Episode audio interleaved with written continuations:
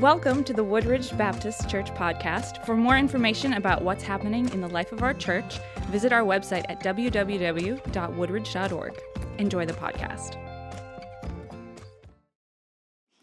I discovered in the first service that as the guest preacher, I don't get a bumper video, so I have to walk out here into this awkward silence. Well, my name is Ed Hancock, and it is my uh, blessing to serve here as the executive pastor. Uh, in fact, this is my uh, 365th day at Woodridge as the executive pastor. And if all goes well, well, thank you. That's very kind of you. And if all goes well, tomorrow will be my one year anniversary. And I'm taking the day off. So. Next weekend, we have a marriage weekend, and it's not too late to sign up. Okay? So, with your registration, if you have children, you get childcare you get a steak dinner and a night out of the house. That checks all the boxes for a date night. So, still not too late to sign up, and you can sign up at woodridge.org. Now, uh, I know what you're thinking. We've never seen this guy before. How long is this going to take? Well, I've had nothing to eat and five cups of coffee, so hold on. We're going fast. How many of you would say that you make resolutions for the new year? By show of hands, how many make resolutions? Okay, good, good. I'm going to start out today by helping you out. Okay. Here are the top 10 resolutions for 2024 from Parade Magazine. Are you ready? Number one, focus on passion, not the way you look. Work out to feel good, not be thinner. Number three, stop gossiping. I'm not looking up, you know who you are. Number four, give one compliment a day. Number five, go a whole day without checking your email. I've decided that's Friday for me. You can call or text, I'm not checking my email. Number six, do random acts of kindness. Number seven, read a book a month. You can start with the Bible, that's an awesome first book to start with, but read a book a month. Number eight, go someplace you have never been. Number nine, clear out the clutter, clutter. And number 10, turn off your phone one night a week. And in the first service, I stared at my wife when I said that. I'm not making that mistake again. That, that, didn't, that did not go well. But we're going to start turning off our phones one night a week. Well, today we are going to be in the book of Ephesians in chapter 4, and we're going to start in verse 17, and I'll give you a couple of minutes to get there.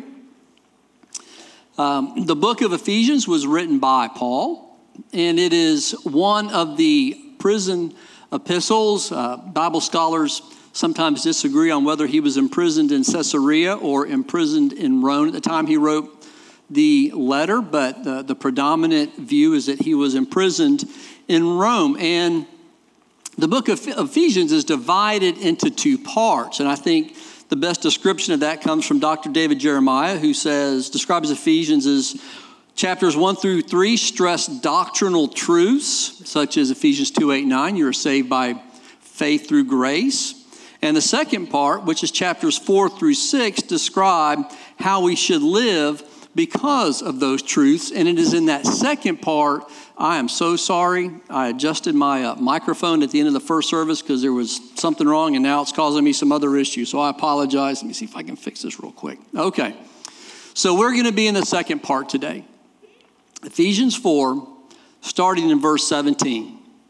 Now, this I say and testify in the Lord that you must no longer walk as the Gentiles do in the futility of their minds. They are darkened in their understanding alienated from the life of God because of the ignorance that is in them due to their hardness of heart. They have become callous and have given themselves up to sensuality, greedy to practice every kind of impurity. But that is not the way you learned Christ. Assuming that you have heard about him and were taught in him as the truth is in Jesus, to put off your old self which belongs to your former manner of life and is corrupt through deceitful desires, and to be renewed in the spirit of your minds, and to put on the new self, created after the likeness of God in true righteousness and holiness. Let us pray. But Father in heaven, we just give you glory for today, the opportunity to gather here together. Father, I pray that, that you would forgive me where I have failed you, where you would move me out of the way today and speak to your people through your word, and that you would be glorified in all that we do. So, Father, we just thank you for being present with us. We pray that your Holy Spirit would fill this place today. We give you all the glory, and we pray these things in Jesus' holy name. Amen.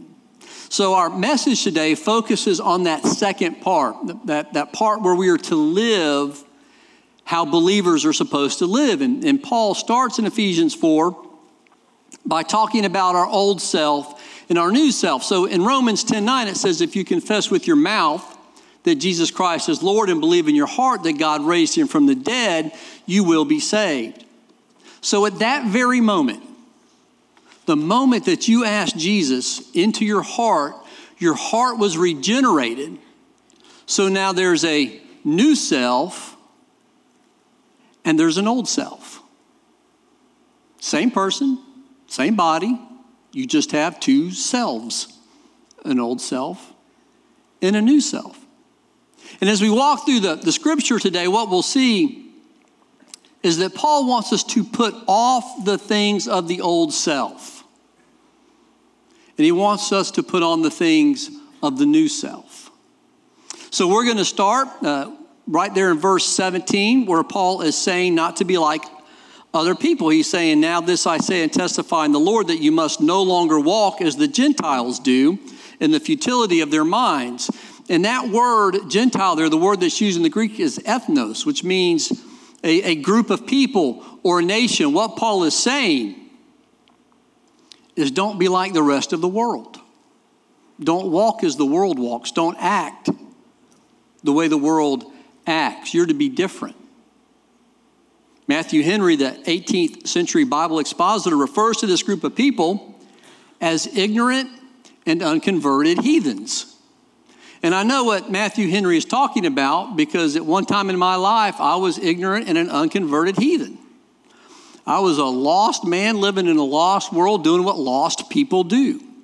So I understand what he says when he talks about being ignorant and unconverted. But, but why? Why not just be ignorant and unconverted? Because it darkens our understanding of the Lord we are alienated from the life of God. We have hard hearts. We've become callous, and we have given ourselves over to all types of sins. So you may be asking yourself, well, what types of sins are those? What, what is it that, that makes us like the old self, and what is, makes us like the new self? We see that list for the old self in Colossians 3 5 through 9. This is another one of the prison epistles that, that Paul wrote. He wrote it after the book of Ephesians, wrote it while he was imprisoned in Rome. And in Colossians 3, he begins to expand upon what it means to live as the old self or to live as the new self. So he gives us a list and he says, Put these things to death sexual immorality, impurity, passion, desire, and covetousness, which is idolatry. And the, and the Greek tense of that command means to do it now. Don't wait. Don't put it off. Put this to death now. Don't mess with this. Why? because those are things that are internal to us. Those are, those are heart issues. That list of things, when acted upon in your heart, creates a barrier between you and God. Now, growing up, I, or when I was a younger man, I had a sailboat and I loved to sail. And social media knows I love to sail because every time I open Facebook and I hit that little marketplace button, guess what I get? list after list of used sailboats. And I scroll through them and I look at them and, and think about what it would take to restore one or just to be back out on the water again. And that's okay, there's, there's nothing wrong with that.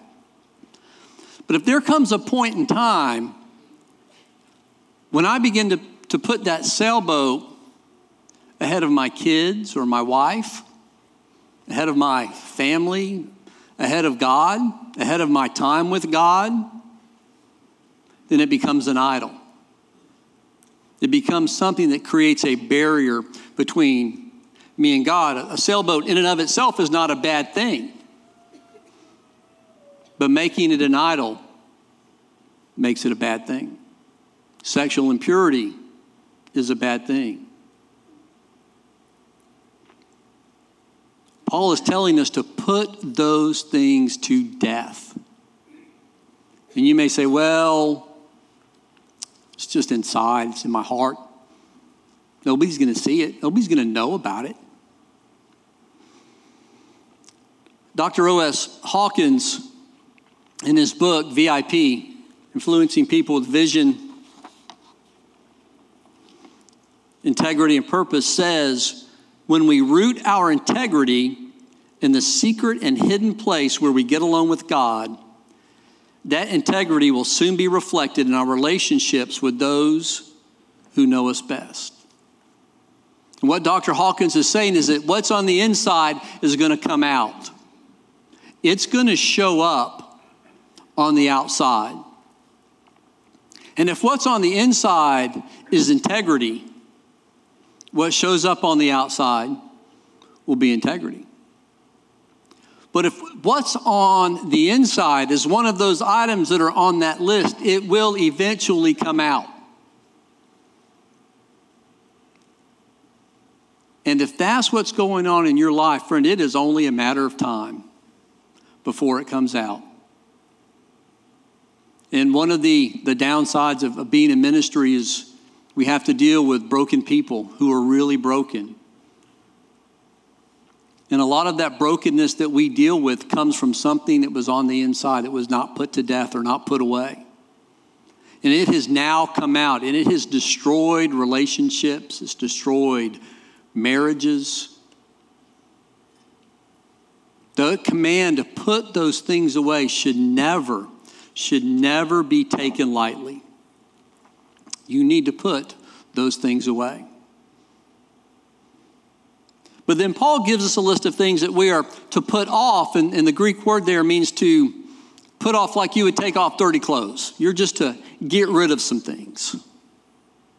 The things that you're to get rid of are things like anger, rage, malice, slander, filthy language, and lying. Whereas the first list were things that, that were internal, things that were inside. These are things that are external. These are the things that the world sees. If Monday through Friday, as you go to work, what the world sees as anger or gossip, cruelty, filthy language, dishonesty, then what do you think happens when you look at someone one day and say, Hey, would you like to come to church with me? And the answer is going to be, Whatever it is you've got, I don't want it. I see it all around me. Those are the things that the world judges us by. Those are the things that we are to put off.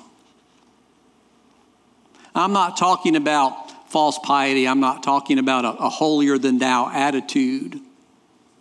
But what I'm talking about is living out your faith in a way that when the world sees it, they know that something is different about you. I had a, a, a good friend, his name is uh, Eddie, and, and, for a year we taught Sunday school together. And Eddie at one time was a, a traveling uh, missionary, but uh, he had, God had called him to a different stage of life, and he was selling commercial doors, you know, the sliding glass doors like you see at HEB or commercial roll up doors. And there was a, a young man that, that Eddie had been witnessing to, been sharing the gospel with. And this young guy wasn't having it, wasn't having anything to do with it. Well, one day when this young man wasn't at work, Eddie was installing one of these commercial roll up doors, and the door slipped and crushed his hand. Now he's okay. It was just required some surgery. It was in a, in a cast for a while. But when that young man came back to work, he had one question. When that door came down and hit Eddie's hand, did he say a curse word? Now, you can think, well, that's pretty hard. I mean, wouldn't you at least care whether or not he was okay? But what this guy wanted to know was is the guy who's talking the talk walking the walk?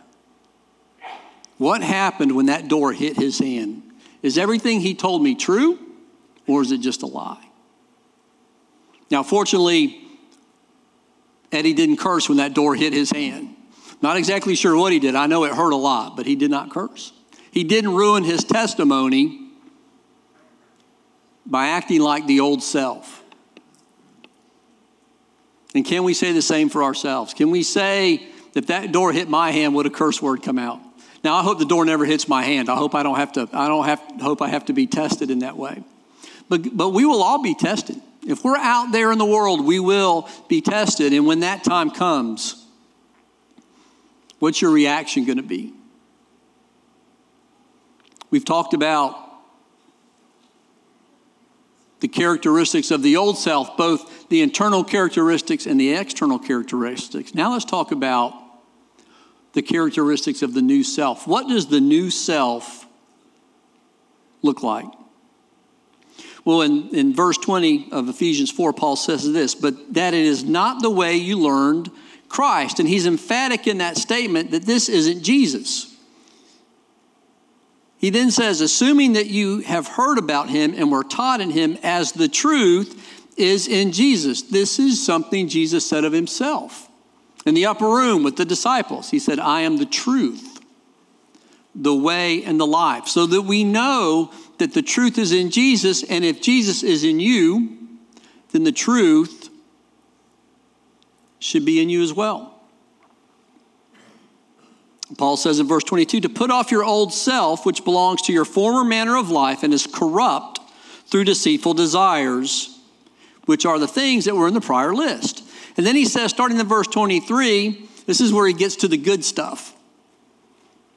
He says, and to be renewed in the spirit of your minds. That word renewed there is, is not sometimes how we would think of renewed. It's not like renewing your driver's license or renewing a lease. It's not what you would hear from some type of Eastern religion where you can be your own God and renew your own mind. The type of renewal that Paul is talking about here, you can't do yourself. It means that a force from outside has acted upon you that has caused the renewing of your mind, and that force is Jesus Christ. At the time that we pray and ask Him into our heart, at that time that our heart's been regenerated, the spirit of our minds has been renewed because that force from the outside has acted upon us. And then once this happens, we put on the new self, created after the likeness of God in true righteousness and holiness. So, what are some of the characteristics of the new self? What does it look like? What should it look like to the outside world when we put on that new self? Well, Paul gives us that list in Colossians 3 12 through 14, and I'll summarize it here. Paul says that we are to have compassionate hearts, kindness, humility, meekness, patience, forgiveness and love. And, and not just love, but Paul says, put on love, which binds everything together in perfect harmony. That's what the new self is supposed to look like. That's what the world should see because Christ is in us. These concepts are, are, are, very important to me, and they're important to me, and, and I'll explain that to you by telling you a story. As some of you may know, my first career was in, in law enforcement, and I ended that time in the detective division. And I will just tell you that the detective squad room is a rough and tumble place. It is no place for kids or pets. It is rough. There were two uh, men in that, that squad room that I worked with, Jim and John. Jim uh, sat across from me, and there was just something about Jim that was different. There, he had this peace and this presence about him that in the middle of all of this chaos and harshness, it just there was just something different about him. And what I came to learn after a while is that, that Jim was a believer. He had a personal relationship with Jesus Christ. And, and he wasn't haughty about it, he wasn't holier than thou about it. It just oozed out of him. His heart was so full of Jesus that it just bubbled over. Not too much longer after that, I took a deferred retirement and uh, went into the business world. And then Dean and I moved to North Texas with our family. And then we had everything the world told us that we should have house and cars and good jobs. But man, I was miserable. I was still a lost person in a lost world. God was gracious enough to, to put another man in my life that had those same characteristics as Jim. His name was Monty. And I knew there was something different about Monty because I met Monty through coaching football, and he didn't win too many football games. And his kids loved him, and his parents loved him. And in Texas, if you don't win football games and people still love you, and they don't give you $75 million to go away, there is something different about you. And I saw that in Monty. I saw the same thing in Monty I saw in Jim. So on a Friday night, when Monty called and said, Hey, I've invited another coach, would you like to come to church on Sunday? I said, Yes. Because whatever you have and what Jim has, I want. And that Sunday, Dean and I made our first uh, visit to Prestonwood Baptist Church. And it was there that I prayed to receive Christ as my Savior. Not just one week, I prayed that four weeks in a row. I had been lost for so long that I wanted to make sure I didn't mess it up. Now, you don't have to pray it four weeks in a row. You, one time and you're, you're done. But that's how lost I was. That feeling of when Jesus came into my heart and that new self, the regeneration of my heart, I desired that forever. You say, okay, well, this was a story about Jim and John. What about John? Well, in 2004, God called us back to Florida, and uh, sometime after that, I began serving in full time vocational ministry. And I ran into John. He was a chaplain with the sheriff's office. In fact, he was their head chaplain. And we were planning a funeral, and, and it was during those conversations that I found out that, that during this time in that detective squad room, that when John came in there every day, faced the wall, never spoke to anybody, never seemed like he was in a good mood, that he was a bivocational, ordained Southern Baptist pastor. Now, I love John, he's a great guy, and, and he shepherds his people well. But he was living in two worlds. He had a Sunday world, he had a Monday through Friday world. And in that Monday through Friday world, he didn't speak, he wasn't kind. And if John had just come up to me and said, Hey, this Sunday, would you like to come to church? I said, No. Whatever it is that makes you face that wall, not talk to anybody, I don't want that. So it's important. It's important that we live out that new self in our everyday life because you never, you never know who that's going to affect. You never know who that person is that's watching, who's one day going to want that for themselves. Tony Evans says it like this Before you and I were saved, we were like radios that only had one station. Everything we heard was from the vantage point of the old us. When you came to Christ, a new station has been added to your life. But unless you tune in, you will never hear the music.